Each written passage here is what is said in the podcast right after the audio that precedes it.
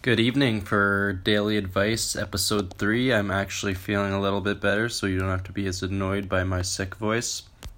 Um, let's jump right into the advice. So, first section green infrastructure.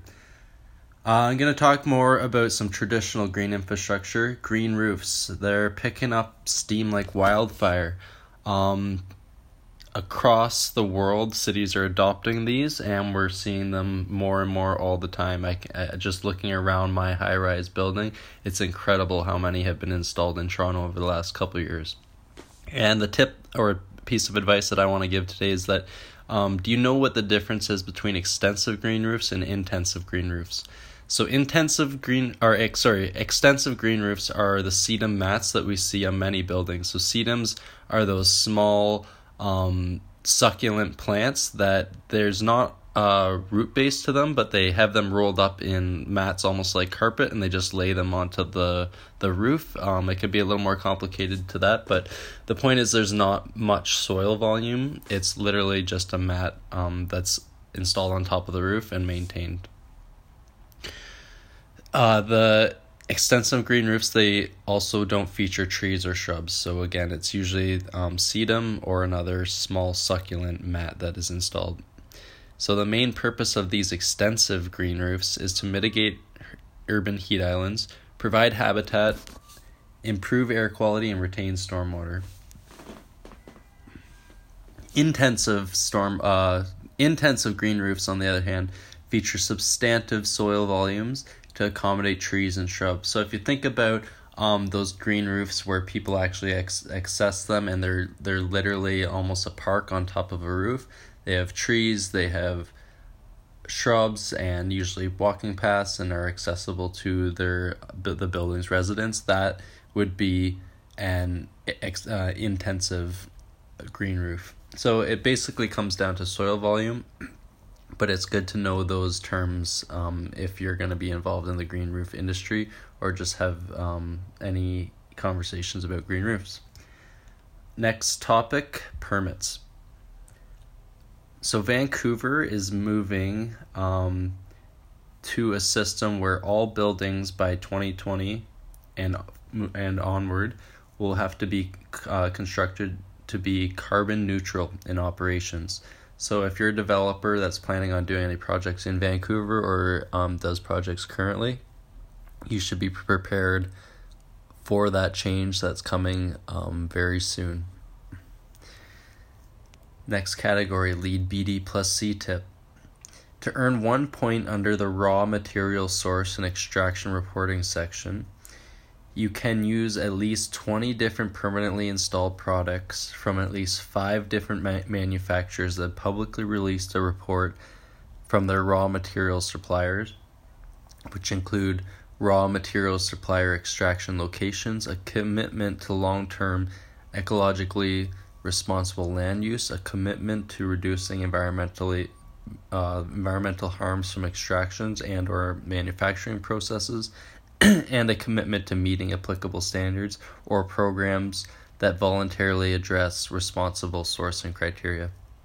So, any building projects that's going for LEED is very important to consider what um, materials are being used and to go with um, cost effective, sustainable um, vendors that are going to be able to meet the criteria of um, the material um, resource section so that you can gain those points that you need in order to um, contribute to the LEED building certification.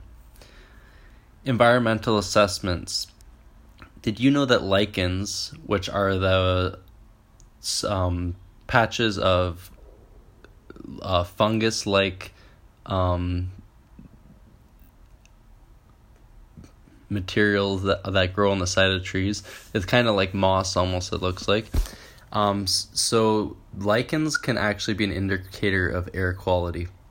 Um, there is an index called the Haw- uh, Hawksworth Rose Index, and it has a very basic indicator. So just to give you an idea of what people look like, uh, look for when they're doing um, lichens assessments to measure air quality.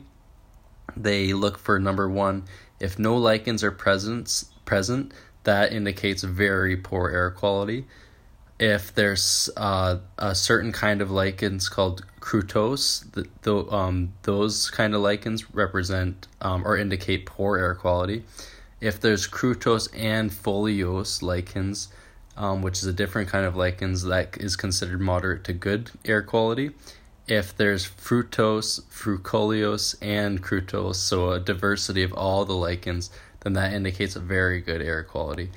So it's just one more way to um, to back up um, your assertion, um, your assumptions on the local air quality, and can be a very good ind- indicator on what you're dealing with.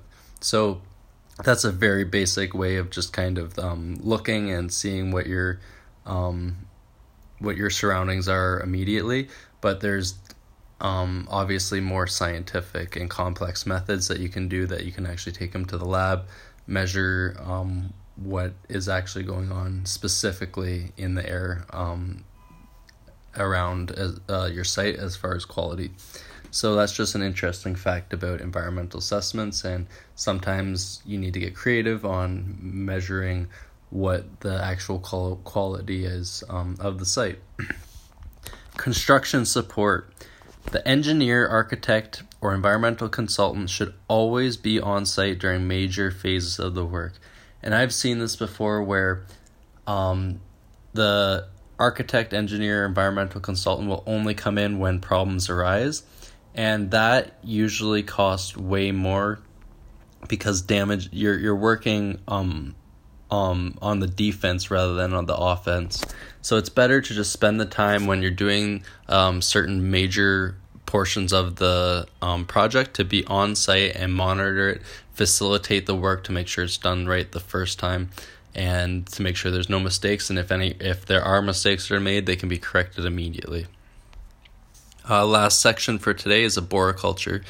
I just want to say that you definitely should know because I could talk about it a lot, get really lit up about it. Is that my favorite tree species is tamarack, and right now I am not a winter fall person at all. I'm okay with spring. I love summer. I love the heat, but tamaracks are the one thing that make fall semi tolerable for me. And right now they're in full color, full bloom, peak uh, yellow, which is what I love. And the reason that I actually fell in love with tamarack is that uh, back in the farming days when I was young, where I grew up, there was this Mennonite that lived kind of near my farm, and he planted a whole side road block, which is like a kilometer of pure tamaracks. And he like I don't know if it was his dad who did it or what but these were mature. So it would just look like a row of trees for most of the year but then in the fall time they would turn fluorescent yellow and just beautiful. So I love these trees. They are um they can be found in bogs and they're also known uh, known as uh, northern species so they're very cold tolerant very wet tolerant. They're also one of the few conifer trees that drop their needles in the winter, which is a very cool and unique feature of them. Uh, Dawn Redwood also does this, but um, Dawn Redwood is planted, but it doesn't occur nat- uh, natively here on eastern uh, Canada. So tamaracks, beautiful species. Uh, Google it online if you don't know what they look um, look like, and go take a look outside. So everyone, enjoy your weekend and that's it for today's episode.